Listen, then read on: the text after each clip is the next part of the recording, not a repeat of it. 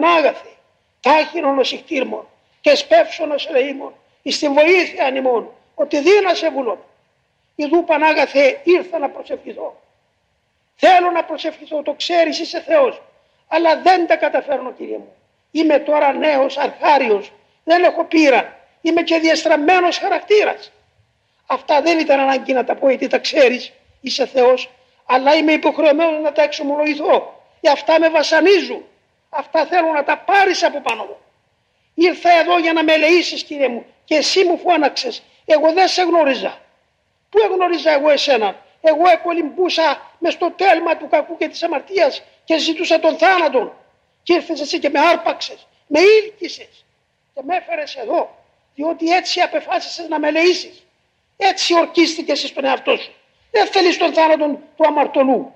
Και εγώ είμαι ακριβώς εκείνος ο αμαρτωλός. Και με τράβηξες από το τέλμα του κακού και του θανάτου. Και με έφερες εδώ μέσα στη θύρα, μέσα στην αυλή σου για να μετανοήσω. Λοιπόν επιμένω δεν υποχωρώ. Θα μου το δώκεις αυτό. Δεν θα σηκωθώ από εδώ. Ιδού βάζω μάρτυραν εσέναν την αυτού αλήθεια. Δεν θα πάψω να χτυπώ το μέτωπό μου εδώ κάτω. Δεν θα πάψω να στενάζω και να ημώζω μπροστά στους εκτιμούς σου όσο του να μου δώσεις αυτό που μόταξες. Είσαι Θεός, είσαι η αλήθεια. Δεν με κάλεσες να με κρίνεις κύριε μου. Αν ήταν να με κρίνεις γιατί δεν με έφυγες εκεί που ήμουν; Και ήμουν κατακεκριμένος μόνος μου.